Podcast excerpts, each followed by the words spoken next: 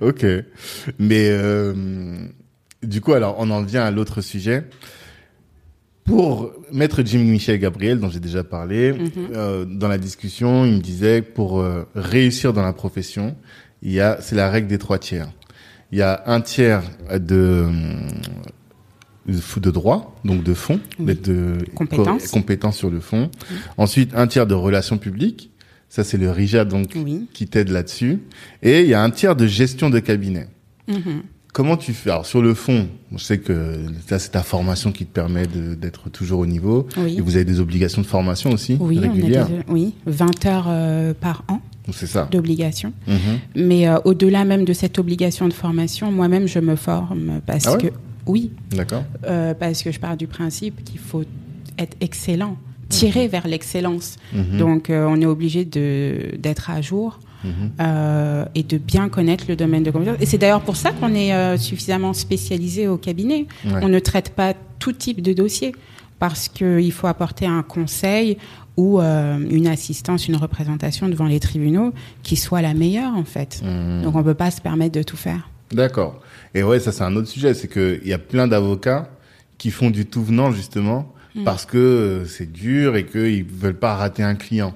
Donc toi c'est l'inverse. Tu dis pour être Ouais. efficace et pertinent, Mm. il faut que je sois dans l'hyper spécialisation au risque de passer à, à côté d'une partie de la Oui. clientèle. Et d'ailleurs, euh, je suis euh, recommandée. Mhm. Je suis très recommandée. Par Parce que tu es exemple, recommandable. aussi, effectivement. Mais regarde, Mm. euh, je fais, euh, c'est vrai que je, je travaille en droit des affaires, mais je fais aussi du droit des étrangers et de la nationalité. C'est quelque chose qui me tient à cœur pour les personnes euh, noires, Mhm. euh, qu'elles soient en France ou à l'étranger d'ailleurs. Mhm.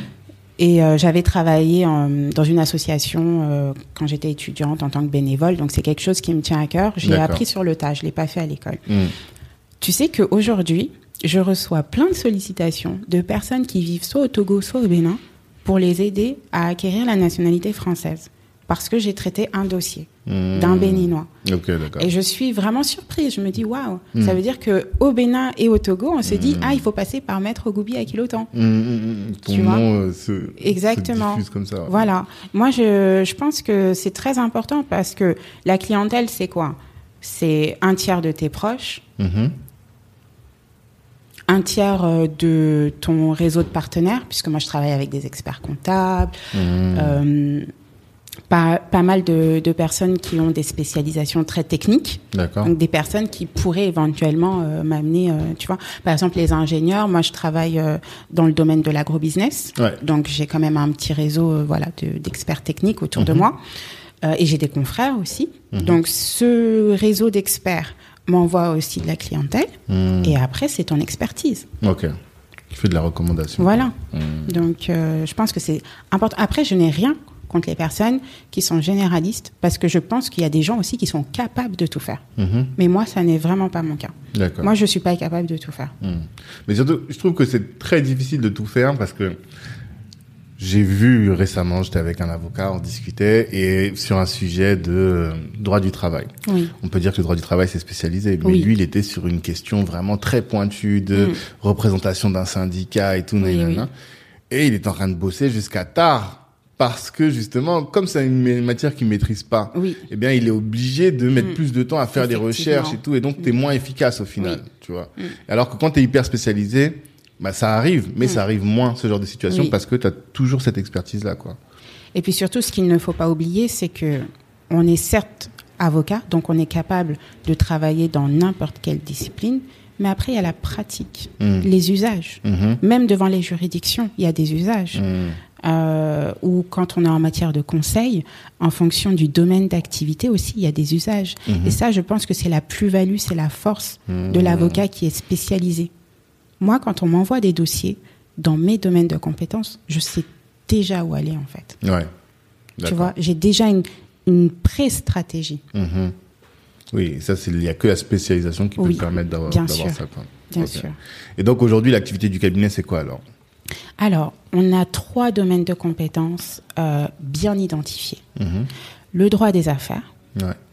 le droit international et le droit pénal. Ok. Après, euh, comme je l'ai dit tout à l'heure, je fais aussi du droit des étrangers et de la nationalité. Hmm. Je ne communique pas dessus parce que j'ai déjà un très bon réseau, réseau pardon, de clientèle Mhm. euh, à ce niveau, et aussi parce que je le fais plus euh, d'une manière personnelle, en fait, par conviction personnelle. Euh, donc, ce sont les trois domaines. Ensuite, on a un secteur d'activité privilégié Mhm. qui est l'agrobusiness. Ok. Donc tout ce qui est agriculture, euh, agro-industrie, euh, agritech, Mhm. euh, et après le commerce international euh, de manière classique, mais Mhm. en lien avec ce secteur d'activité.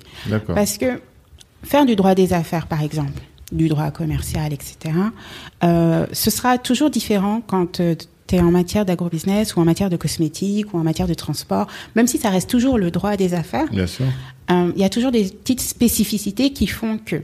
Hmm.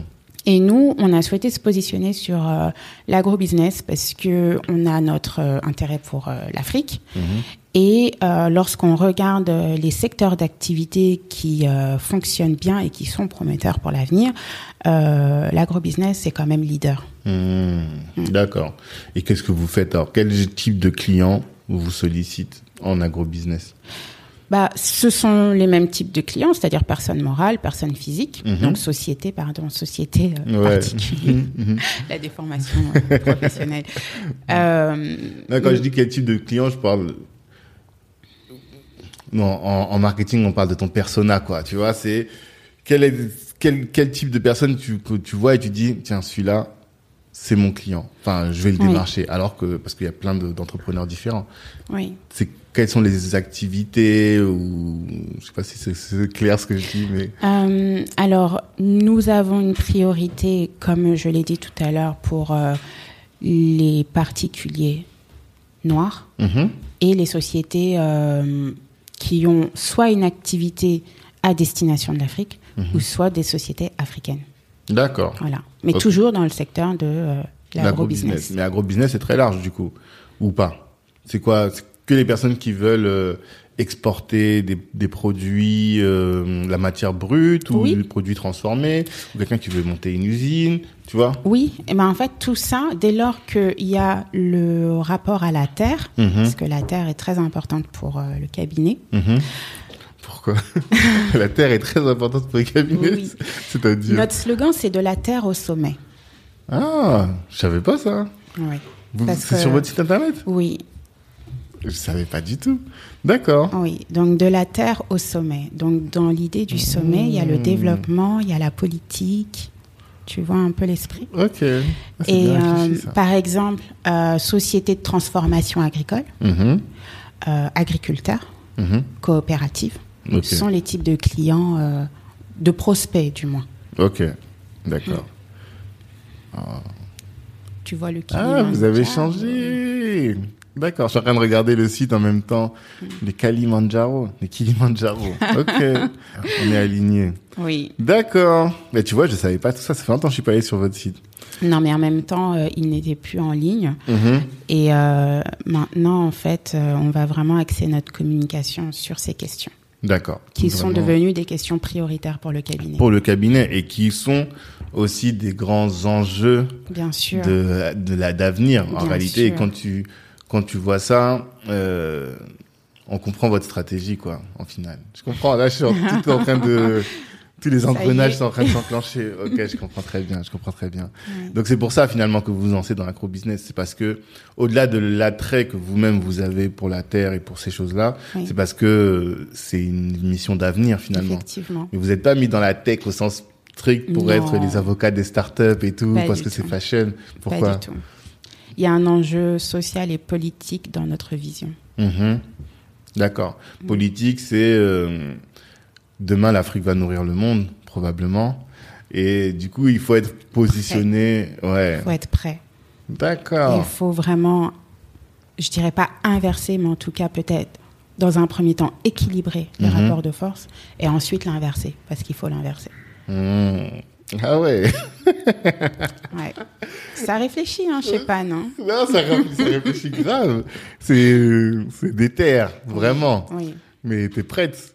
T'es Mm. prête à, à assumer les conséquences de tout Complètement. ça. parce que Complètement. je raconte cette... Je pense que t'as oublié ce jour-là. Mais une fois dans le cadre dirigeant, on est allé voir le film de euh, Sankara. Tu te souviens? Oui, à Saint-Michel. À Saint-Michel, Oui, oui. oui, Et oui. t'avais dit, j'aime trop cet Qu'est-ce que j'ai dit? T'as dit, j'aime trop cet homme et si je peux, si je peux mourir, enfin, je suis prête à mourir pour l'Afrique comme lui, il l'a fait. Et j'étais resté comme ça, j'ai dit, oh, cette dame, elle rigole pas. tu te Je souviens le avoir dit ça encore. Ouais Oui, Même aujourd'hui que t'es maman, tu y penses bien encore sûr. D'accord, parce qu'à l'époque, je me suis dit, bon, elle a Oui. pas d'enfant, c'est normal. Non, tu vois. même en étant maman. Mm. Et quand je regarde mon fils, justement, je me dis comment lui transmettre ça. Mhm. Oui, D'accord. Et t'as trouvé une solution? Bah, chaque jour, on essaye de parler un petit peu de certaines choses. Mais déjà, j'essaye de lui construire un mental solide. D'accord. Mm. Comment? C'est par des petites actions. Regarde, dimanche, j'étais au parc euh, Mhm. avec lui. Euh, il a tiré un petit garçon. Mm. Donc, du coup, le petit garçon voulait plus qu'il joue avec son ballon. Ok. Donc, euh, mon fils a commencé à être triste et tout. Je lui ai dit, t'es triste pourquoi Mhm. Un- On a des ballons à la maison. Mm. Je vais chercher le ballon à la maison et tu vas jouer avec ton ballon. Tout seul. Voilà. Mm. Donc, je vais chercher le ballon, il vient, il se met à jouer. Et là, il y a tous les autres enfants qui veulent jouer avec son ballon. Mm. Et là, ils ont commencé à faire des jeux, etc. Alors, c'est le plus petit, hein, ils étaient tous plus âgés. Mhm. Donc, il a commencé à jouer et tout. Et il se sentait pas bien. Il disait, oui, j'arrive pas à récupérer le ballon, etc. Je dis, c'est rien, c'est rien, t'inquiète pas, euh, continue de courir. Mhm. Un jour, tu l'auras, etc. Mm. Il tombe par terre. Il veut pas. Je lui dis, lève-toi, en fait, et viens me voir. Donc, il se lève. Mm. Donc, il- j'avais une compote. Je lui dis, prends la compote, elle va te donner de la force, tu verras. Il a bu la compote et je te jure qu'un un grand, euh, je crois qu'il doit avoir 9 ans, quelque chose comme ça. Il jouait au foot. Hein. Mm. Il a réussi à récupérer Oui, le ballon. D'accord. Mais tu vois, tout est dans la tête. Ouais, et il m'a dit, sûr. maman, c'est grâce à la compote. Ah. Tu vois? Bon, moi, j'ai rigolé. Je me suis dit, la compote n'a rien fait. Mais tu vois, c'est c'est dans sa tête. Mm. Et quand on est rentré à la maison, là, j'ai pris le temps de parler de l'événement. J'ai dit, Mhm. tu vois, le petit garçon, il voulait pas que tu joues avec, etc. Donc, je lui ai expliqué dans la vie, il y a plein de choses qui arrivent comme ça où parfois on ne veut pas. Il faut toujours que tu trouves une solution, etc. Tu vois, j'ai fait de la Mhm. pédagogie Mhm. à travers ce petit événement. Ok.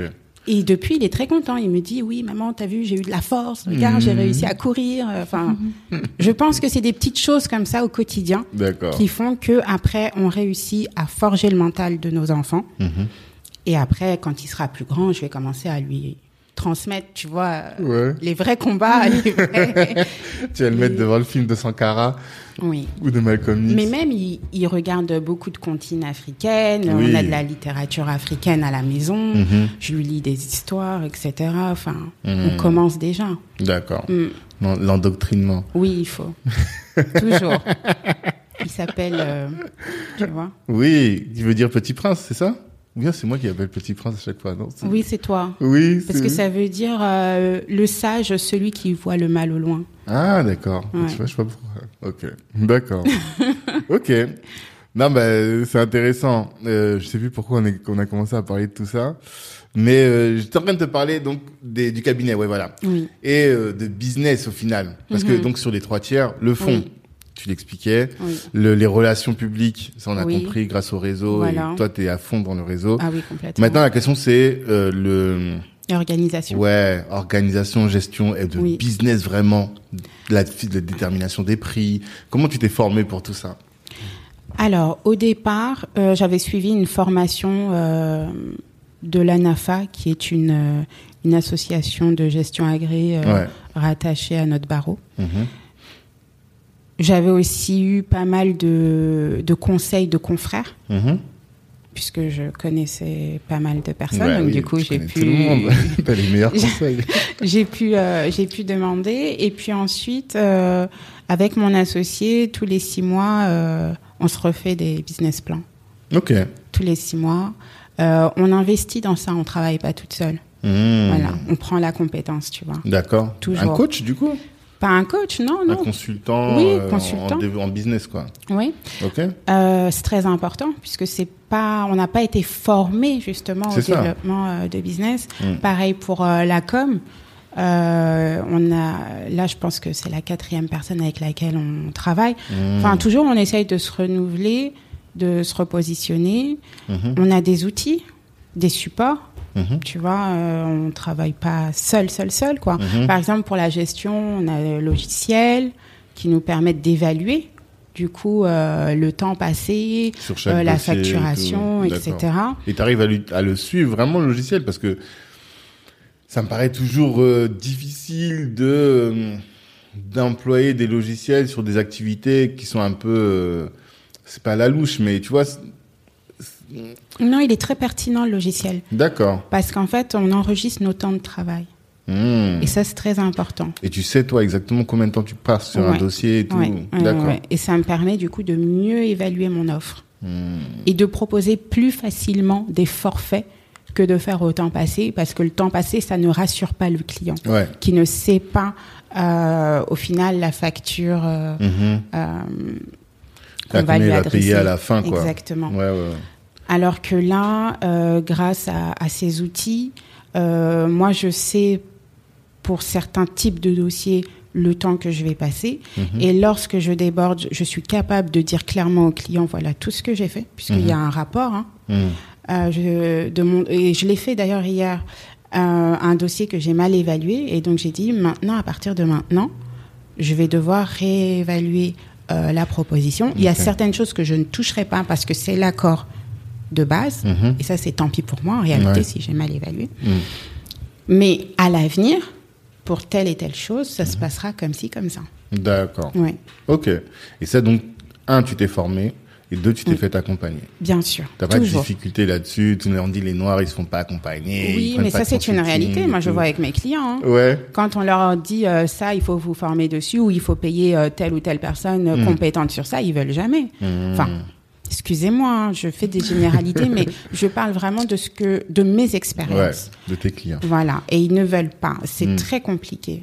Mais tu penses que ça vient d'où? Il y a pas mal d'ego, Ouais. beaucoup d'ego. Euh, après, euh, euh, je pense qu'ils ils- ils ont du mal aussi à comprendre que faire du commerce et faire du business, c'est pas la même chose. Quand on veut faire du business, il faut mettre les moyens pour. Attends, attends. Commerce et business, c'est pas la même chose. C'est-à-dire. euh, j'ai des clients, quand je les vois, je me dis, ah, eux, c'est des commerçants, eux. Eux, c'est, euh, Ok. euh, j'ai un produit, je te le vends, euh, tu l'achètes, point. ok. Voilà. Maintenant, il y a le businessman, celui qui a une vision d'entreprise, celui qui veut euh, développer quelque chose et surtout de manière pérenne. Parce que la pérennité des activités, c'est très, très, très important. Hmm. Oui. Commerce, différentes. Mais ça, c'est moi. hein. Non, mais parce que c'était pas première à m'a- à m'avoir dit ça. hein. Ah. John de Groomers, il m'avait dit ça. Il faisait la différence entre euh, un entrepreneur et un homme d'affaires. Voilà. moi, le businessman.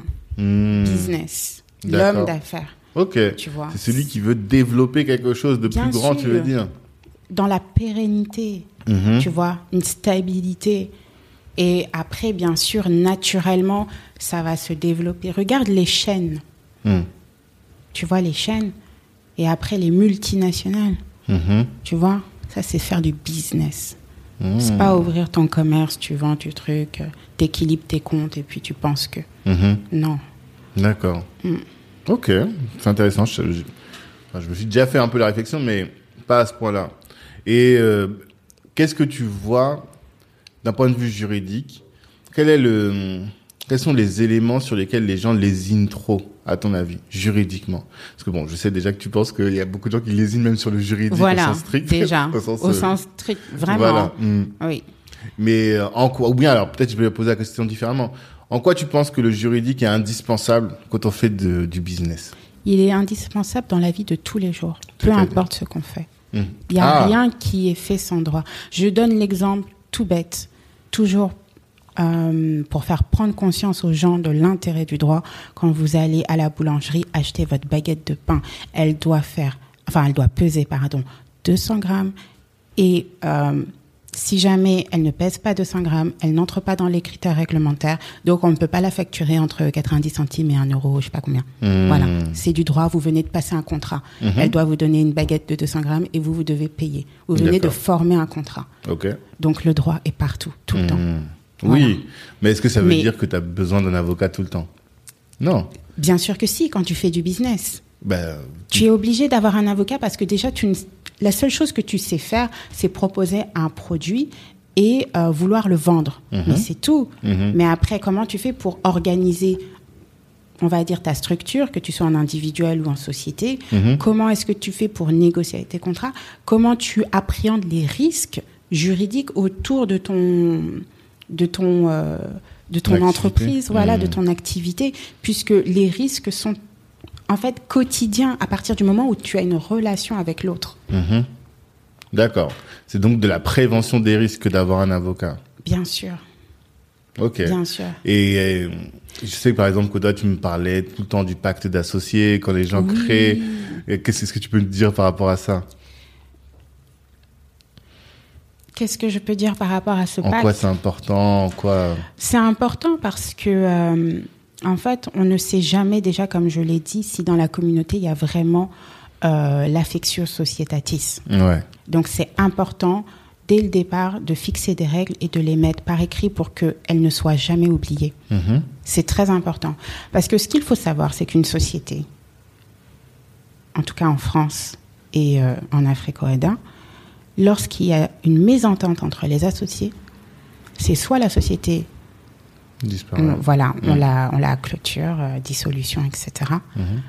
Ou soit elle ne fonctionne plus, elle n'a plus d'activité parce qu'il y a une mésentente et du coup on ne peut plus avancer. D'accord. Donc en gros, la relation entre associés est fondamentale. Mm. Et si tu ne l'as pas, tu ne peux pas amener l'entreprise vers un développement, euh, ne serait-ce même correct, de l'activité. C'est impossible. Mhm. Donc tu es obligé dès le départ de, de poser en fait un cadre clair. Mais pourquoi tu parles juste de la France et de l'OADA Pour moi, c'est un principe de business général. Est-ce que dans les, chez, chez les anglo-saxons, ce serait différent? En fait, je ne connais pas Ah, avec précision, donc je n'aime pas parler de Ok, ce que je ne connais pas. Voilà. Ok, d'accord, je comprends. Hmm. Ok. Donc tu dis, euh, mais du coup, alors qu'est-ce qu'on met dans le pacte d'associés? Qu'est-ce en quoi euh, c'est aussi important C'est-à-dire que toi, ton rôle d'avocat, Hmm. c'est de poser les gens et de dire, est-ce que vous avez pensé à ça? Est-ce que vous avez pensé à telle difficulté? C'est ça surtout? Oui. Euh, je ne peux pas dire ce qu'on met dans un pacte d'associés puisque ça dépendra vraiment de la relation entre les personnes. Mhm. Mais en tout cas, euh, c'est fait pour régir leurs relations, notamment en cas de difficulté sur un sujet. Mhm. Voilà, pour ne pas qu'il y ait un blocage de, de l'entreprise. D'accord. Mm. Et ce que tu dis, c'est que euh, les Noirs, plus particulièrement, eux, ils n'ont pas ce réflexe-là d'avoir... euh, pour- Déjà, déjà, faire des statuts de société par avocat, waouh. Généralement, ils vont chez l'expert comptable, ça coûte 500 euros, je crois, Ouais. quelque chose comme ça. Ouais, ouais. Et eux, ils se disent quoi? Non, je suis juste en train de créer une société. Mhm. J'ai juste besoin d'avoir mon extrait cabis pour pouvoir faire ci, faire ça. Mhm. C'est ce qu'ils voient en fait. Mhm. Ils ne se rendent pas compte qu'ils viennent de signer un contrat, puisque les statuts sont un contrat D'accord. et que c'est ce contrat-là qui va définir leur société, leur rapport. Clair. Combien de fois je vois des gens qui viennent me voir, oui, en ce moment avec l'associé, ça va pas trop. nan. Je regarde les statuts, je dis, mais ça, c'est des statuts experts comptables, ça. Qu'est-ce que je vais faire avec? C'est-à-dire... Excusez-moi, les experts comptables, je vous aime bien, Parce qu'il y en mais a plein dans le réseau, ils vont tous nous écouter. non, mais on n'a pas la même euh, approche. Hmm.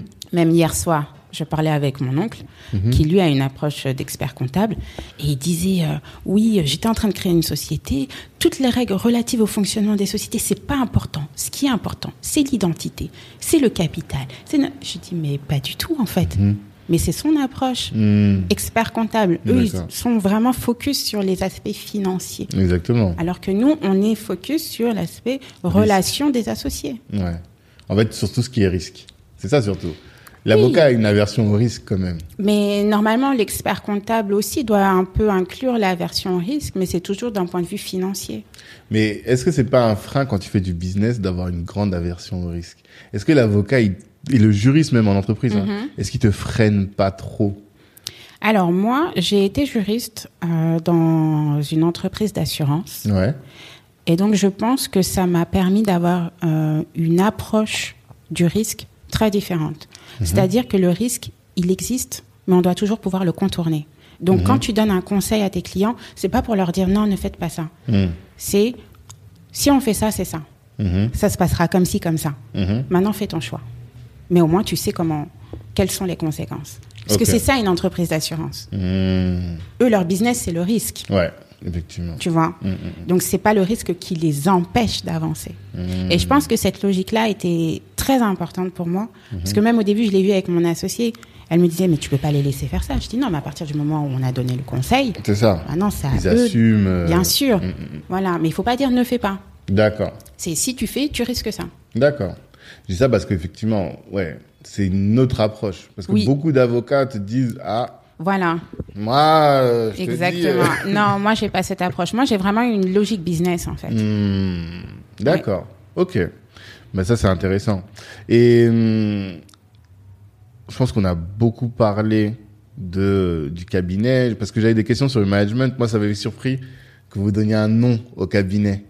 Alors qu'il y a beaucoup de gens, ils ont leur cabinet, ils ont un cabinet, quoi. Tu vois, c'est le cabinet de Maria Eugénia et de Amandine. Oui. Vous, mais tu l'as un peu expliqué hein, au début, hein, en disant que vous aviez tout de suite une vision. Oui, tout de suite. Et Et surtout aussi, ce qu'il faut pas oublier, c'est qu'il y a beaucoup de cabinets euh, euh, individuels. Ça veut dire avec un seul associé. Mhm. Quand tu es seul associé, généralement, tu vas mettre euh, tes initiales ou ton nom. Mhm. Mais euh, je pense que lorsque vous êtes plusieurs, après, il y a aussi pas mal de cabinets où ils sont plusieurs, il y a plusieurs noms. oui, euh, c'est ou euh, les initiales. Mais comme je dis, PAN associé doit pouvoir perdurer après Maria, Mhm. Eugenia et Amandine. Ouais. D'accord. On veut pas personnifier en fait ce C'est cabinet. ça. Vous créez un business, en fait. Oui, Vous créez plus un business que d'autres. D'autres veulent juste créer l'activité qui leur permettra de gagner de l'argent. Oui. Vous, vous voulez créer vraiment une entité. une- exactement. C'est assez incroyable, ça, quand même. hein. Et on est dans une phase de recrutement, Là, là, actuellement clairement. D'accord. Vous recrutez quoi Des avocats? Oui, Des collaborateurs? Oui. Ah, d'accord. C'est Bien ça sûr. marche bien. Non, mais c'est surtout qu'au bout d'un moment, je pense que moi, je serai en Côte d'Ivoire principalement. Mhm. Il faut pouvoir euh, assurer euh, à Paris, euh, assurer à Malabo aussi, puisqu'on est en train de d'ouvrir le, le bureau de. Malabo. D'accord. Bon, à Madrid, c'est déjà un peu mieux, un peu plus stable, mais voilà. Donc, on a besoin d'une équipe pour renforcer Mmh. l'équipe. Ok. Euh, on a nos valeurs qui sont bien définies aujourd'hui. On a une stratégie, une vision qu'on peut proposer. Et donc maintenant, on essaye de capter euh, des avocats Mhm. et même des jeunes avocats qui épousent notre vision pour justement leur permettre euh, bah, de s'épanouir au sein de PAN. D'accord. Ok. Il y a vraiment cette idée-là. Et toi, du coup, tu veux aller à Abidjan, euh, rester là-bas?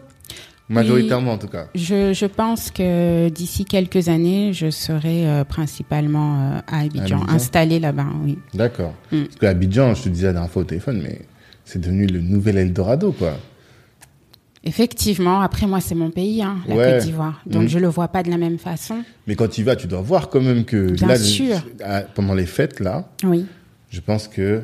oui, pas, tout le monde était Abidjan. ouais, Et 10 d'ailleurs, ils ont envoyé le Covid là-bas. Ouais, j'imagine, c'est ça aussi le, le- oui, la, oui, la oui, la difficulté. seconde vague. Mais je sais pas, même les artistes font des concerts Tout le là-bas. monde est là-bas. euh, tout, tout, tout, tout, Tout le monde est se là-bas. passe là-bas. En francophonie, c'est Dakar et Abidjan. Ouais. Et Dakar, les gens aiment pas trop parce qu'il y a une forte consonance musulmane, Mhm. alors qu'à Abidjan, euh, Liberté totale. ouais, voilà, exactement. Clairement.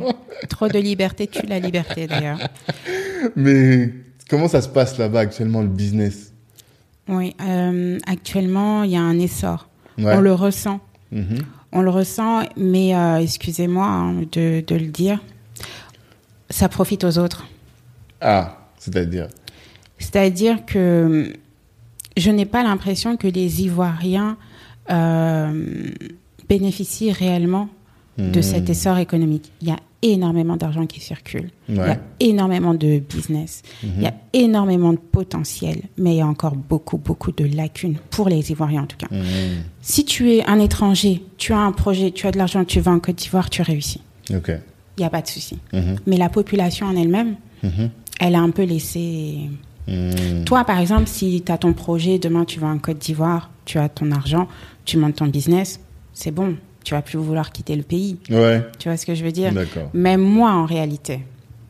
Mais les personnes qui sont sur place restent toujours dans le même système. Mhm. Il n'y a pas cet effet ruissellement qui fait que les On le voit richesses qui sont créées. D'accord. Oui, parce que ça profite vraiment à une couche de la population qui continue de s'enrichir Mais quand on parle de l'émergence d'une classe moyenne, parce Oui. qu'on dit que c'est surtout ça à Abidjan. Oui. J'ai un de mes cousins qui est parti s'installer là-bas en tant qu'expat. Mhm.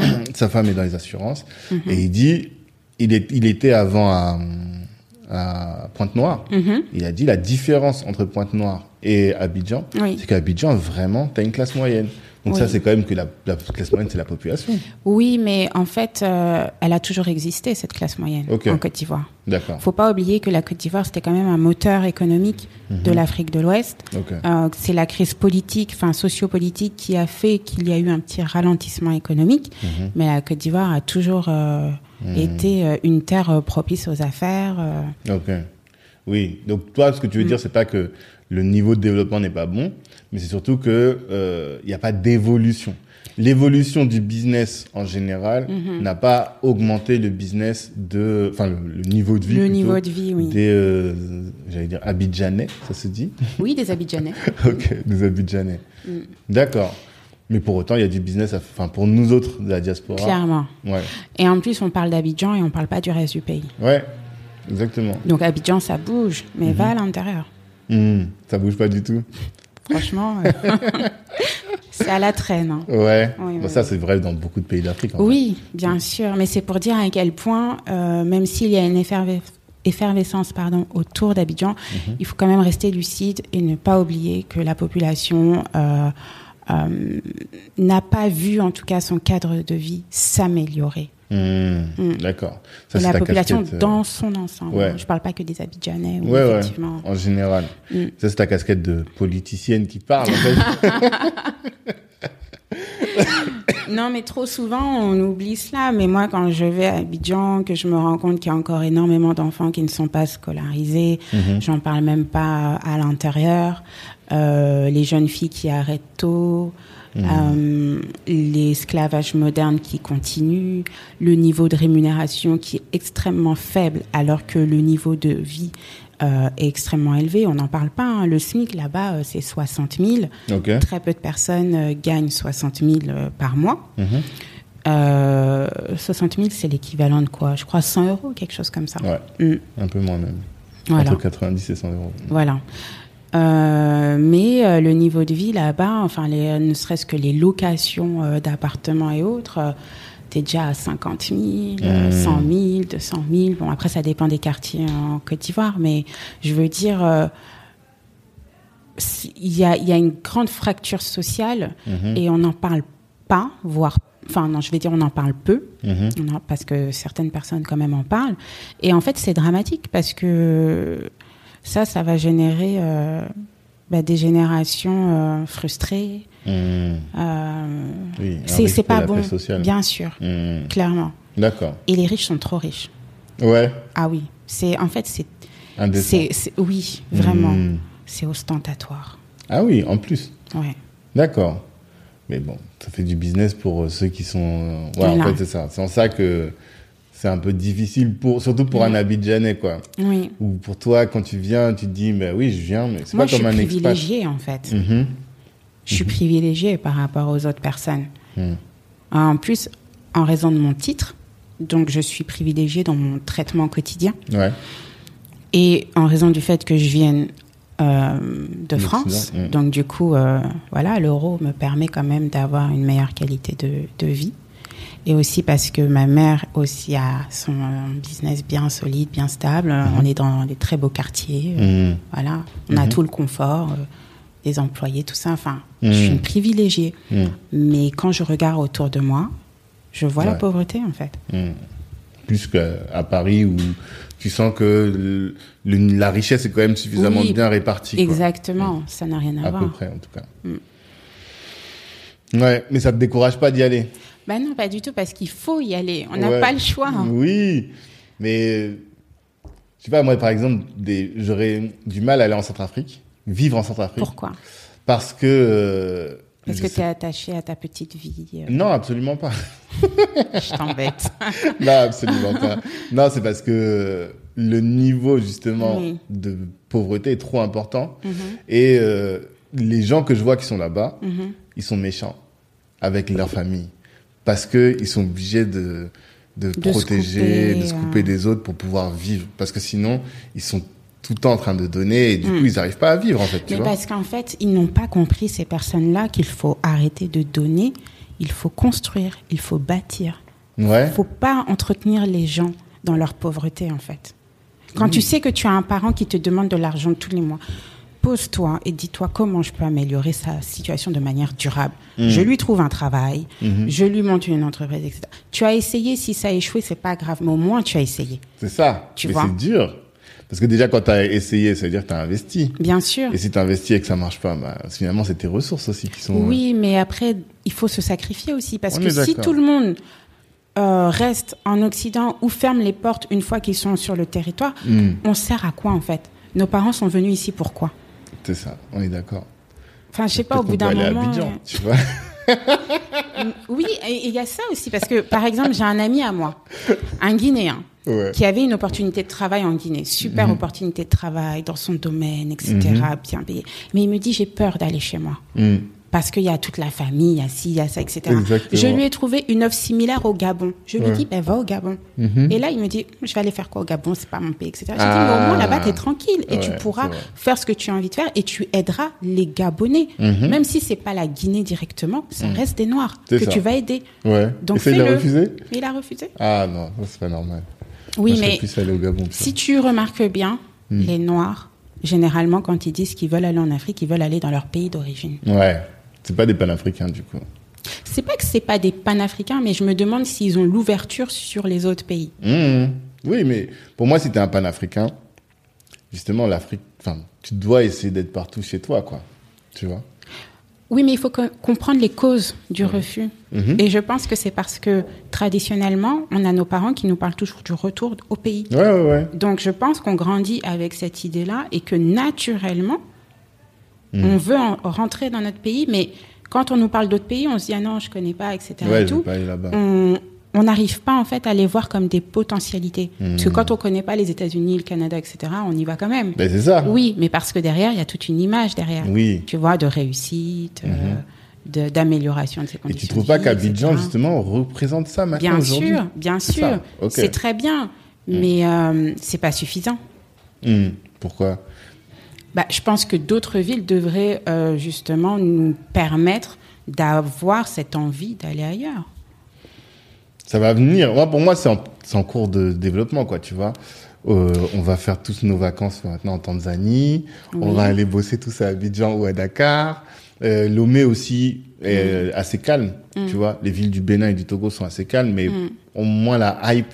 Parce que vraiment, il y a une hype autour d'Abidjan, c'est Abidjan, incroyable. ça a toujours été comme ça, en fait. Ça a été un petit peu en suspens parce que, voilà, il y avait la crise, mais Hmm. ça a toujours été comme ça. D'accord. Même moi, j'avais une prof euh, au lycée, prof de philo, elle, est- elle est née en Côte d'Ivoire, elle a grandi en Côte d'Ivoire. Enfin, Hmm. il y a toujours eu, même la plupart même des, de mes amis euh, d'origine malienne, leurs parents sont passés par la Côte d'Ivoire avant d'arriver en France. Hmm. Ils ont d'abord travaillé en Côte Ouais, d'Ivoire, etc. business, Et ensuite, ils sont allés en France. Enfin, Hmm.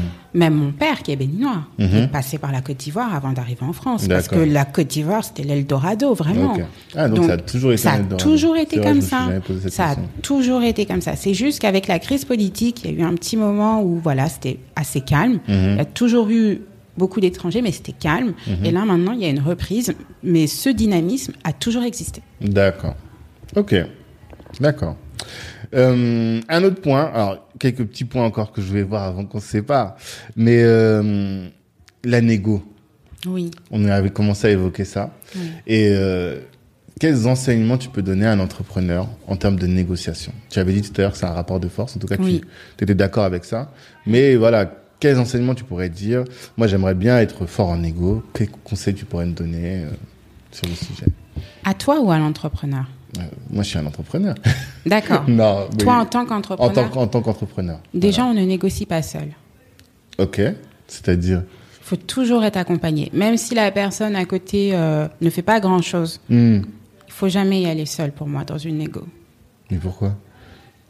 C'est un rapport de force. Et quand vous venez à deux, tout de suite, on a l'impression que vous êtes plus fort? Au moins à deux, oui.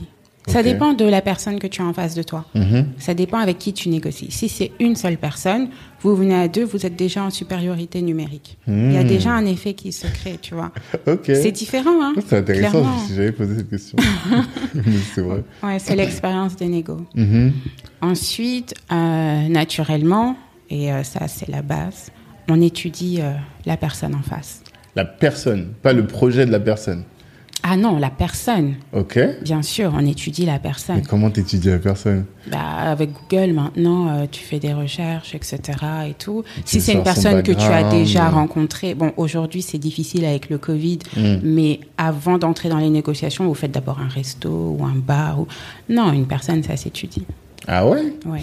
Après, bon, ça dépend de quel type de négociation. Là, on parle de la négociation au sens large. Ouais, moi je veux ton une- expérience à toi. Parce que j'ai eu des ex- des- d'autres renseignements et c'est une question que je pose systématiquement en fait. D'accord. donc toi, ton expérience, t'es du genre à... Mais c'est vrai que maintenant, t'es comme ça, c'est vrai. j'aurais- Ah, tu vois un petit peu comment je suis. Parce Ouais. que je sais pas si tu te souviens, quand on est rentré au RIJA, quand j'ai Oui. commencé au RIJA, Oui. j'avais déjà lancé Black Network. Oui. Et je cherchais des avocats spécialisés en droit des affaires Mhm. pour euh, les- vers lesquels orienter, quoi, tu vois. Et je t'ai pour envoyer un mail à toi et à euh, Eva, Evelyne, Oui, oui, tu vois, oui, à toutes Evelyne. les deux en même temps. Evelyne, tout de suite, elle m'a répondu et tout. Toi, t'as tout de suite été. euh, oui, attends. Et quelques jours après ou quelques semaines après, tu m'as dit bon, je t'ai observé, maintenant je peux. Ah Toujours. Toujours. Ok, Oui, il faut toujours. d'accord. Ouais. T'observes Euh, les gens. Mais quand toujours. t'observes, t'observes quoi? Ah, ça, c'est difficile à, Ouais. à transmettre. Ouais. C'est vraiment du, du ressenti. Oui. euh, T'essaies de, Beaucoup de t'essaies de capter vraiment Mhm. euh, les intentions. Les, euh, Effectivement. D'accord. Mm. Et c'est d'ailleurs pour ça que quand je vais rencontrer une personne, je vais d'abord la laisser s'exprimer. Hmm, Je parle très peu, j'écoute beaucoup, etc. Mhm. Et euh, après, une fois que tu connais la psychologie de la personne qui est en face de toi, bah, tu adaptes ta stratégie. Ok. Mais une chose qui marche toujours, moi je pense, c'est d'arriver en égo avec de l'humilité. Parce que la personne pense qu'elle a déjà le dessus sur toi, alors que c'est totalement faux. Hmm, Mais du coup, c'est là qu'elle fait des erreurs. Ok. D'accord. Oui, Mais en paraissant hum- humble, quoi. Mais exactement. comment tu fais pour paraître humble? L'attitude, Ouais. beaucoup d'écoute, Mhm. beaucoup de compréhension de l'autre. Mhm. Euh, et tu dévoiles pas aussi tes cartes. Ouais. Et, euh, mais c'est vraiment ça, en fait. C'est beaucoup de compréhension de l'autre. Lui faire comprendre que tu as compris son point de vue, que tu as compris là où il veut aller, euh, et que tu respectes ça, en fait. D'accord. Non, C'est trop marrant. C'est un art, hein, la négo. Mais c'est clairement un art et c'est pour ça que je pose la question. Et il y a plein de gens, je pense qu'ils théorisent même pas, tu vois, qui y vont et qui font leur négo sans se prendre la tête. Non, non, non. Et alors que je pense qu'il y a plein de choses. Donc il y avait cet aspect-là de rapport de force auquel Oui. je pensais pas. Oui. Maintenant, toi, ce que tu ajoutes, c'est euh, la compréhension, essayer de faire une analyse fine de la personne. Bien sûr. Et tu te formes un peu là-dessus? Par exemple, de la PNL ou de la psycho euh, Alors, euh, je pense avoir ça déjà en moi. Ok. Ouais, je pense que ce sont des qualités que j'ai depuis toujours. Ouais. L'observation. Oui. La psycho. Et même les, les qualités pour être euh, en égo. Moi, je suis très forte en égo. hein. Ah ouais? Ah, mais, et puis j'adore ça. Mhm. Oui, oui, oui. Bon, je vais t'appeler euh, systématiquement. Ah oui, mais, euh, mais tu vois, quand tu me parles d'une personne et que tout de suite tu te dis c'est qui, Ouais. elle fait quoi, elle faisait quoi avant, C'est vrai, etc. Tu bien. vois, je suis vrai. toujours dans l'analyse d'abord avant de n'importe quel rendez-vous. Mhm. Mm. C'est vrai. Oui, c'est vrai. On a une situation. Ok, Oui. d'accord, je comprends. Je comprends. Est-ce que tu as d'autres tips, d'autres conseils en matière de négo? Alors le rapport de force, comme je dis, Mhm. essayer d'être en supériorité numérique, c'est très important. Ouais. Euh, après, s'il y a des, des aspects culturels aussi, ne pas hésiter à les prendre en compte. C'est Mhm. très important. On négocie pas de la même manière avec un Ivoirien qu'avec un Malien, qu'avec un Français. Mhm. Ça n'a strictement rien à voir. Euh, ne pas hésiter à se renseigner sur la personne et ensuite faire preuve d'humilité Mhm. autour de la table de négo. D'accord. Mm. Et quand on peut choisir les lieux aussi, bon maintenant il y a la Covid, mais euh, le lieu de négo est très important. Sur quoi? Parce que ça joue sur l'émotion de la personne. Ok. Donc en fonction de la personne que tu auras identifiée, Mhm. si c'est toi qui as le choix du lieu, tu prends un lieu où tu sais que cette personne, elle va bien se sentir là-bas. Puisque en fait, pour gagner une négo, il faut faire croire à l'autre que c'est lui qui l'a gagné en fait. Hmm. Ok. Donc il faut le mettre dans les dispositions pour. Ok. Et c'est pour ça que l'humilité est très importante. Venir en position de faiblesse. Mais comment lui faire en position croire de faiblesse, Ah. d'humilité. Ouais, mais l'humilité, c'est perçu comme de la faiblesse. Oui, si la personne le perçoit comme ça, ok, mais Hmm. toi, tu, Oui. n'es- tu ne viens pas Non, non, bien en position de faiblesse. Oui, oui, de laisser paraître, c'est plutôt ça que j'avais à l'idée, tu Oui, vois. tout est dans l'apparence. Mais quand tu dis euh, laisser l'impression qu'il a gagné, ou, le- Mm. ou que la personne a gagné, Ouais. Comment le faire sans qu'elle gagne vraiment? En fait, c'est ça. Ben, c'est ça la négo. Hmm. C'est tout l'enjeu. Justement, comme je viens de le dire, la personne doit penser que l'accord vient d'elle-même, Ah, donc que et que surtout elle n'a rien perdu mhm. en signant cet accord ou enfin peu Hmm. importe euh, le type de négo, mais il faut qu'au sortir de cette négo, cette personne se dise j'avais le lead, j'ai réussi. Hmm. Alors qu'en fait, toi, ta stratégie c'était celle-là Hmm. et tu l'as juste amené vers ça. Mais comment t'amènes les gens à ça? C'est ça un peu le. Ah, mais Mais ça, après, c'est des techniques. Enfin, c'est difficile de le transmettre comme ça, mais Ouais. effectivement, avec des ateliers plus pratiques euh, Mhm. des, et des cas pratiques, en fait, Ouais. je peux dire voilà, dans telle situation, il faut faire ci, il faut faire ça, tu vois. Hmm. Oui. Ok, c'est noté. Je, je ne manquerai pas de te solliciter. Là, je viens de, de me tirer une balle dans le pied. bah oui, on va organiser des ateliers sur la négociation. Mais parce que c'est fond... enfin, tout le temps on négocie. Tu Oui. Mm, vois, tout le temps, tout le temps, qu'il s'agisse de négocier un salaire ou euh, de négocier des trucs beaucoup plus lourds, Mm. on négocie tout le temps. Bien sûr. Mais, enfin, moi, j'ai jamais fait de cours de négo, par exemple, tu vois. Ouais. J'ai vu, j'ai assisté à quelques petits trucs, mais rien. Mhm. Donc c'est pour ça que je crois qu'il y avait des trucs de négo origin, non? Vous n'avez pas fait des sessions là dans les cabinets Non, sur la négociation en elle-même, non. Non, Non. D'accord. Ok. Bon, en tout cas, ça c'était intéressant. Autre point, euh, la productivité. Est-ce que tu as théorisé ça? Comment tu fais? Parce que quelqu'un m'a dit récemment, Tanguy, tu as des charges de famille, Mhm. tu es obligé d'être productif. Sinon, c'est foutu. Tu vas pas t'occuper de tes enfants. Il faut que tu, le temps que tu consacres à ton travail Mhm. soit optimisé pour être le plus efficace possible. Et du coup, je me suis dit, bon, bah, ça veut dire que dans mes axes de développement cette année, il faut qu'il y ait cette dimension-là aussi, quoi, tu vois. Oui. Est-ce que c'est quelque chose que tu as réfléchi? Est-ce que toi, tu t'organises? Ou bien est-ce que tu as même des tips en concentration pour être euh, efficace et organisé? C'est aussi un de mes traits de caractère, ça, l'organisation et la rigueur. Ouais. Euh, donc j'aurais du mal à, à donner des conseils parce que c'est quelque chose d'inné chez moi et en plus ça s'est imposé à moi parce que je suis maman Mhm. donc euh, du coup euh, pas le choix Mhm.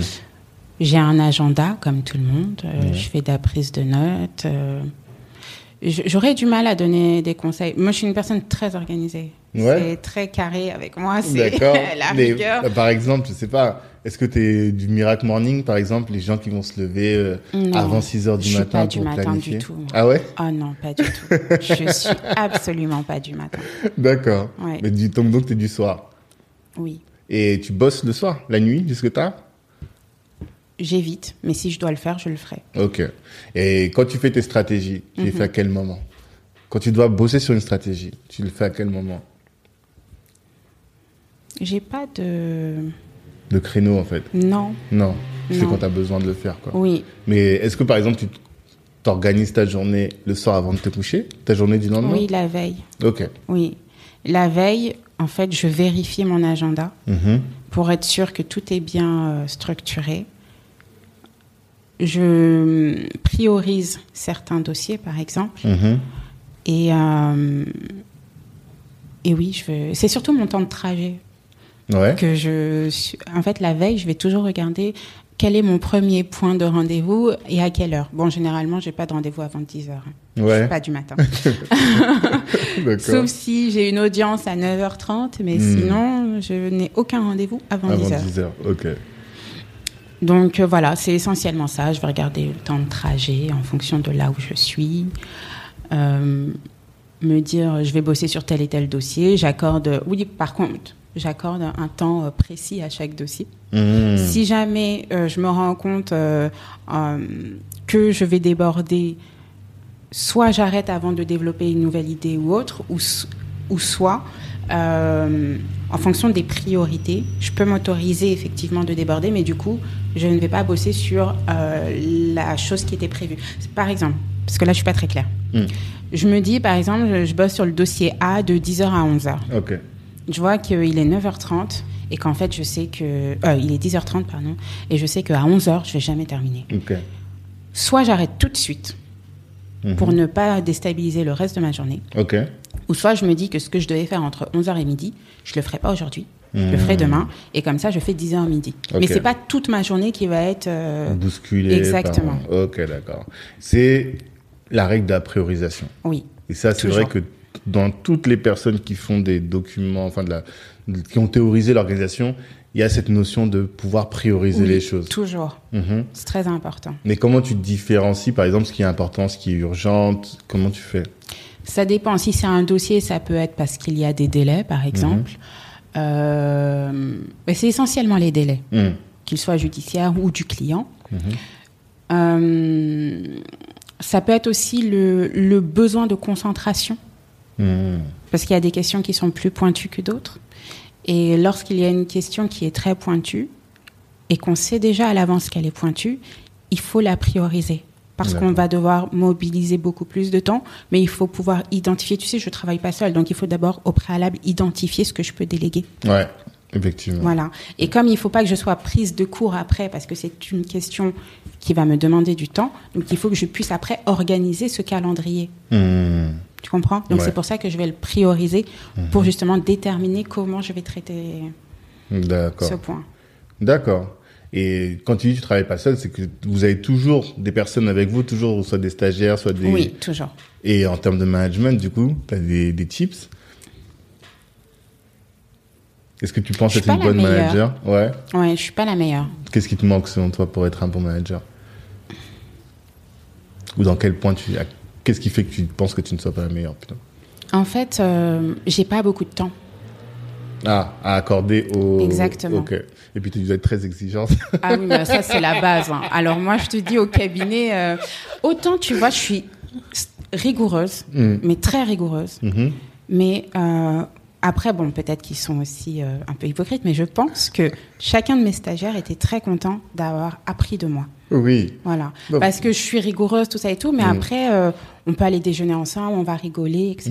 Mm. Mais l'heure d'après, je peux te faire pleurer, oui. Oui, c'est ça. Je suis d'accord. Je te oui, connais comme ça. voilà. Ça, mais en même temps, ce sont les meilleures formations. C'est vrai. Et ma leçon de 2020, c'est il n'y a pas d'excellence, parce qu'on en parlait un peu de Bla- Black Excellence, il n'y a pas d'excellence sans exigence. Exactement. On est d'accord Oui. Mm. Oui, donc comme je disais, euh, si par exemple je te dis que j'aime un texte justifié et qu'il y a un espace avant le point virgule, etc., Ouais. tu me fais pas ça, mais moi la rigueur c'est jusque là. hein. D'accord. Ah oui, hein. Ok. moi quand tu sors de mon cabinet en fait, je veux que le prochain cabinet qui te reçoit te dise ah tu as une bonne formation, tu étais où? Ah, d'accord. Moi c'est très important pour moi. Et ça, t'arrives à. Est-ce que tu arrives à avoir la main de fer? Là, je vois la main de fer. Oui. Mais est-ce que tu arrives à avoir le gant de velours aussi qui va Bien avec? sûr. Comment? Bah déjà, il faut toujours remercier ton collaborateur. Ok. L'encourager, Mhm. toujours. Et après, euh, faire des petits cadeaux de temps en temps. Moi, je fais des cadeaux, hein. Ah, ok. bien sûr. je fais des cadeaux, attention. Non, mais ce que je veux dire, c'est que il faut savoir euh, euh, gratifier les personnes qui travaillent euh, avec toi. Ça va être C'est reconnaissant. très important. Mhm. Oui, Oui, tu peux pas juste être en mode Non. euh, Ouais, re- ouais. reproche s'il n'y a pas derrière aussi de la reconnaissance pour le travail qui est bien fait. bien sûr. Ok. Et Non, puis, on c'est fait bien. toujours le bilan. Chaque mois, on fait un bilan. Mhm. Qu'est-ce que je t'apporte? Qu'est-ce que tu aimerais que je t'apporte? Mhm. Etc. Enfin, j'essaye de me remettre aussi toujours, euh, En question bien sûr, toujours.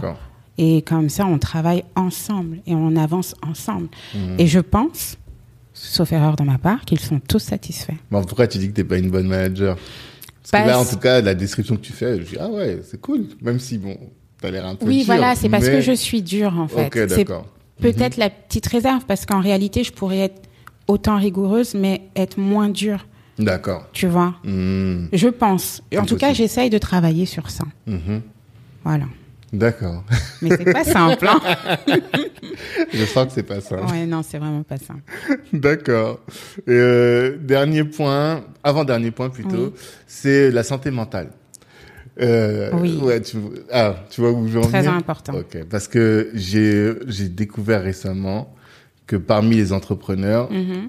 cinq, un entrepreneur sur deux a un sujet en lien avec la santé mentale. Ah oui? C'est énorme, hein?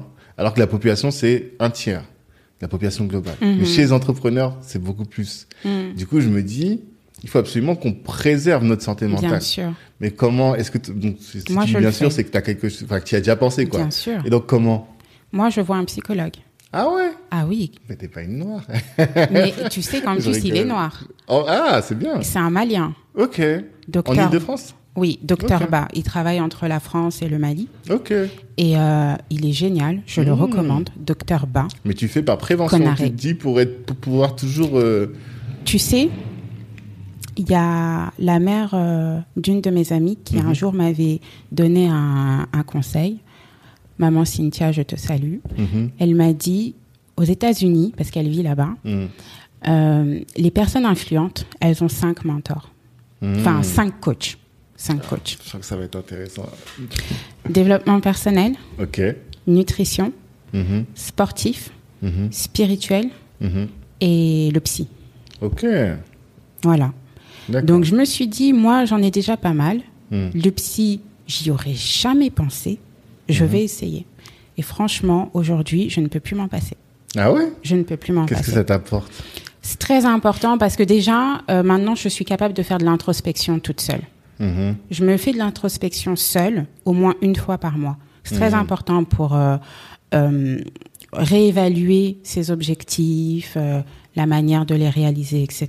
C'est très important de faire de l'introspection. Mais quand tu dis introspection, c'est Je me pose. ouais méditation. euh, Non, simplement, j'essaye de, de m'écouter. Ah ok. oui, euh, de nommer un peu les émotions actuelles, De faire un petit bilan de ce que j'ai vécu, de ce qui m'a touché euh, positivement, négativement, essayer de voir comment améliorer les choses. Euh, Non, c'est vraiment un vrai travail. Je l'ai fait euh, bah, il y a deux semaines. Mhm. Donc euh, là, pour le mois de mars, je pense le faire euh, le week-end prochain. Enfin, je fais vraiment une fois par mois. Et c'est quoi tu, tu pars en forêt ou tu fais ça, Ça chez toi m'arrive. tranquillement? S'il y a personne chez moi, je le fais chez moi. Mhm. Sinon, je vais me retirer dans un endroit. Mhm. Mm. D'accord. Ouais. Et je le fais seul ou accompagné. Si une personne veut aussi faire son intro, bon, généralement, les gens ne le savent pas vraiment que c'est Ils viennent en week-end, mais ils savent pas que- Exactement. Ils comprennent pas vraiment la démarche, mais il y a des curieux qui m'ont déjà accompagné. Mhm. Curieuse aussi, hein. Dis pas- Et euh, non, parce que curieux. c'est- On a compris. Et, euh, et effectivement, ça fait du bien. Tu D'accord. prends un hôtel, Une fois par tu mois. vois. Oui, c'est très important. C'est marrant. J'adore cette question. Parce que... non, mais parce que... Bon, bref. Je t'expliquerai en off. Mais en tout cas, euh, je, j'essaie de éditorialiser au mieux les, échanges, tu vois. Et j'ai réfléchi à quelle question poser. Et celle-là, je me suis dit, eh, c'est important de le savoir, tu c'est très important. Et tu vois, là, ce que tu dis, c'est hyper intéressant. Je Mm. savais même pas que c'était possible. Ah si, moi je le fais. D'accord. Je vais euh, me prendre une chambre d'hôtel. euh, Mm. Mais vraiment, euh, il faut être dans un espace vraiment qui te plaît. Moi, j'aime beaucoup les forêts. Donc, tu as parlé de forêt, ça peut Ouais. m'arriver d'aller marcher en forêt aussi. J'aime beaucoup la nature. Donc, si effectivement, euh, je vais me retirer euh, dans un hôtel, ce sera un hôtel où autour, il y a de la nature, etc. Mm. Mais j'ai vraiment besoin d'avoir cet environnement, effectivement. Mhm. Ou alors chez moi quand il y a personne. Mhm. Mais j'évite chez moi parce que chez toi, tu sais, il y a toutes les énergies de ton quotidien, etc. Mm. Donc, ça peut être plus difficile Mhm. d'avoir une introspection qui fonctionne réellement. D'accord. Et ensuite, il y a le psy. Euh, essayé de faire deux séances par mois à un moment donné, mais Mhm. c'est trop. Je trouve que c'était trop rapproché. Donc maintenant, on essaye de faire une par mois. Des fois, c'est une tous les deux mois. Enfin, Mhm. ça dépend. Mm. Euh, mais c'est très important justement de pouvoir faire une introspection avec une autre personne qui a un Mhm. regard extérieur, qui te pose des questions qui parfois euh, euh, ne, ne te viennent pas à l'esprit tout simplement, qui te permet de de, de comprendre aussi certaines choses. Et pour moi, c'était important d'avoir un psy homme pour avoir justement une euh, vision euh, qui est différente, parce que moi, je crois que la femme et l'homme ne voient pas les choses totalement de la même manière. D'accord. Donc, euh, c'est très important d'avoir cet autre point de vue que je ne pouvais pas avoir naturellement. Hmm. D'accord. Hmm. C'est incroyable. J'aurais jamais pensé. Ah oui Ouais, je sais pas Ah non, pourquoi. mais tu sais que moi, franchement, je déconseille de ne pas avoir un psy. Je le déconseille. Hmm. C'est, tu vois, tu as parlé de santé mentale, c'est la base de tout. Mhm. Et en plus, quand tu es avocat, le métier en lui-même, avec tous les problèmes que tu entends tout le temps, tout le temps, tout le temps, pour ne pas que ça joue sur, euh, que ça t'affecte en fait personnellement, Hmm. parce que ça affecte beaucoup. C'est un métier qui affecte énormément sur euh, sur la vie personnelle des avocats. Et d'ailleurs, euh, il y a un nombre élevé. hein, je crois le taux de suicide chez les avocats est assez important, Ah, je du notamment les pénalistes. D'accord. Donc, euh, ce qui, euh, mais euh, le taux de suicide est important chez les, chez les Mmh. avocats. Enfin, moi, en tout cas, je pense que quand j'avais eu accès à ce chiffre, je l'avais trouvé important, D'accord. vraiment. Ok. Donc, non, on est toujours en train d'entendre les problèmes des, des uns et des autres, Mmh. d'essayer de les résoudre. Euh, après, voilà, on reste des êtres humains, on a nos, nos enjeux personnels. Hmm. Tu peux pas être imperméable C'est totalement à impossible. tout ça. Hmm. C'est d'ailleurs pour ça que je fais pas de pénal, moi. Ouais. Oui, oui, oui. Parce que ça serait trop compliqué. Moi, ce serait le ça. psy euh, toutes les semaines. hein. non, c'est trop de charge mentale. Hmm. Pour moi, hein, le pénal. Ok, d'accord. J'aurais trop envie de creuser encore, mais on aura d'autres occasions. Oui. Dernière question, euh, qui est un peu une bouteille à la mer, Mm. c'est voilà, est-ce qu'il y a une chose, euh, si on prend les entrepreneurs, une chose que tu vois tout le temps et que tu te dis plus jamais ça. Je voudrais ne plus jamais voir ça chez les entrepreneurs de la communauté, vu que toi tu es vraiment euh, à l'aise avec ça. Est-ce qu'il y a une chose? Bah, on en a parlé. Bah, c'est de faire euh, du business sans conseil. Ok. Même si le conseil n'est pas forcément l'avocat, mais sans être entouré, c'est pas possible. Mhm. Au bout d'un moment, on peut pas tout maîtriser. Mhm. faut apprendre à, à, à, à se former et à prendre des conseils d'autres personnes. Mhm. Oui, ça c'est indispensable. Après, le conseil juridique pour moi est indispensable, mais s'ils veulent passer par d'autres moyens, qu'ils le fassent. Mais au moins qu'ils se disent toujours, je ne peux pas tout faire tout seul, je ne connais pas tout. Il y a vraiment euh, un cap entre développer un produit et vouloir le vendre et créer une entreprise et la faire avancer. C'est pas la même chose. C'est Mhm. pas le même type de compétences dont on a besoin. Et pour ça, du coup, il faut que tu sois accompagné pour voir Accompagné. là où tu vois pas. Accompagner. Avocat, expert comptable, et un Peu réseau importe. aussi. De Tout toute façon, l'expert comptable, c'est obligatoire. Ouais. Mais euh, moi, je parle plutôt, euh, par exemple, conseil en communication, en marketing. euh, je sais pas si tu es dans un domaine euh, d'activité spécifique, peut-être avoir recours à un expert sur une question. Enfin, Mhm. voilà. Tout ce... Moi, je pense qu'il faut vraiment ne pas hésiter à avoir de conseils, et encore mieux un conseil juridique, Mhm. Ok, d'accord. sans faire de pub. Voilà, sans faire de pub. Mais on sait que tu as le plus grand réseau ici. Oh. D'ailleurs, le RIJA est en train d'ouvrir des comités dans d'autres pays. D'accord. Parce que ça vit encore. Depuis, je vois plus rien. hein, bah oui, 2020, on n'a rien fait, Ouais. mais vraiment rien. Oui. je- Mais euh, là, on est en train de repartir, donc il y aura nos prochains événements. On Mhm. va avoir une priorité en Côte d'Ivoire, puisque là-bas, on peut organiser encore euh, des événements en présentiel. Parce que tu sais, une table ronde en conf là, euh, c'est pas intéressant. C'est pas hein. pareil, ouais. Voilà, c'est et puis il faut faire du réseau, tout ça. c'est il manque quelque chose. c'est pas très intéressant euh, en ligne. Mhm. Donc, on va commencer euh, par la Côte d'Ivoire et le pays où on est en train de créer le, le bureau. nouveau voilà, comité. D'accord. Tu communiques Et- pas encore. Non, on a une réunion jeudi, Mhm. donc demain. Donc, euh, après, on pourra communiquer. Et on est en train de développer euh, un projet d'application un peu révolutionnaire. Ah ouais? Et oui, Mmh. on ne dort pas. Non, bah, j'avais l'impression que c'était. Moi, je croyais que c'était mort, hein, pour te Pas dire vraiment. Pas du tout. dit, t'étais trop prise par le cabinet ou Non, autre. on travaille.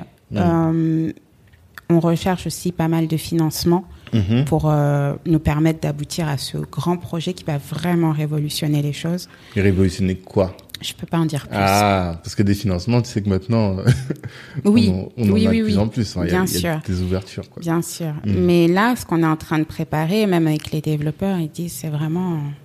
D'accord. Mm. Ok. Moi, je suis curieux maintenant de savoir. J'ai hâte. J'ai resté à l'affût. ok.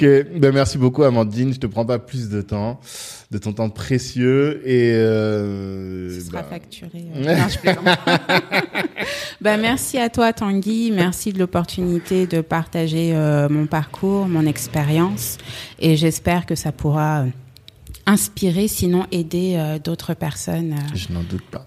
je n'en doute pas. Et on te souhaite de la réussite. Merci. Orija, à Pan Associé, puis à toi individuellement également. Merci beaucoup, Tanguy. Je t'en prie. À, bientôt. Et rendez-vous vendredi prochain pour une, une prochaine personne, une autre personne inspirante. Ciao. Merci sincèrement d'avoir pris le temps d'écouter cet épisode jusqu'au bout. Si vous l'avez fait et si vous êtes arrivé jusque-là, on fait des épisodes très longs, c'est que vous faites partie de la famille et que vous avez le bon mindset pour rejoindre Black Network. Avant de vous parler vraiment du réseau, il est tout à fait probable qu'à ce stade, au moment où vous avez écouté, vous vous êtes dit ah mais ça, si mon frère, si ma soeur l'entendait, ça pourrait vraiment l'aider dans son business, ça pourrait vraiment l'aider dans sa carrière ou même dans sa vie tout court. Eh bien vraiment, je vous invite à partager c'est tout ce dont on a besoin pour faire grandir l'audience du podcast, sincèrement. Et ça nous aiderait beaucoup. Ensuite, hum, si vous êtes dit, ah mais j'ai envie d'être entouré de personnes comme celles que j'ai entendues aujourd'hui, j'ai envie de, de, grandir, je me sens isolé dans ma pratique, isolé dans mon business, isolé dans ma carrière, toute seule à, à partager cette mentalité de, de go-getter, de d'assoiffé de réussite, eh bien, n'hésitez pas à nous rejoindre, rejoindre Black Network. Je vous invite à nous chercher sur les réseaux, sur euh, euh, notre numéro de téléphone 06 52 07 76 84 06 52 07 76 84 pour savoir un peu ce qu'on fait et comment est-ce que vous pouvez nous rejoindre. Ça vraiment c'est tout à fait tout à fait facile. Et ça peut vraiment vous aider, vous aider à être entouré de personnes comme vous, euh, également euh, bah, permettre d'augmenter votre chiffre d'affaires parce que le networking et le réseautage peut être intégré dans votre stratégie commerciale et aussi on offre de la visibilité à nos adhérents. Il y a vraiment pas mal de choses qu'on peut faire. Donc rejoignez-nous, rejoignez-nous et rejoignez-nous. Merci encore pour le temps que vous nous avez accordé. On sait que c'est précieux en ces temps. À très bientôt.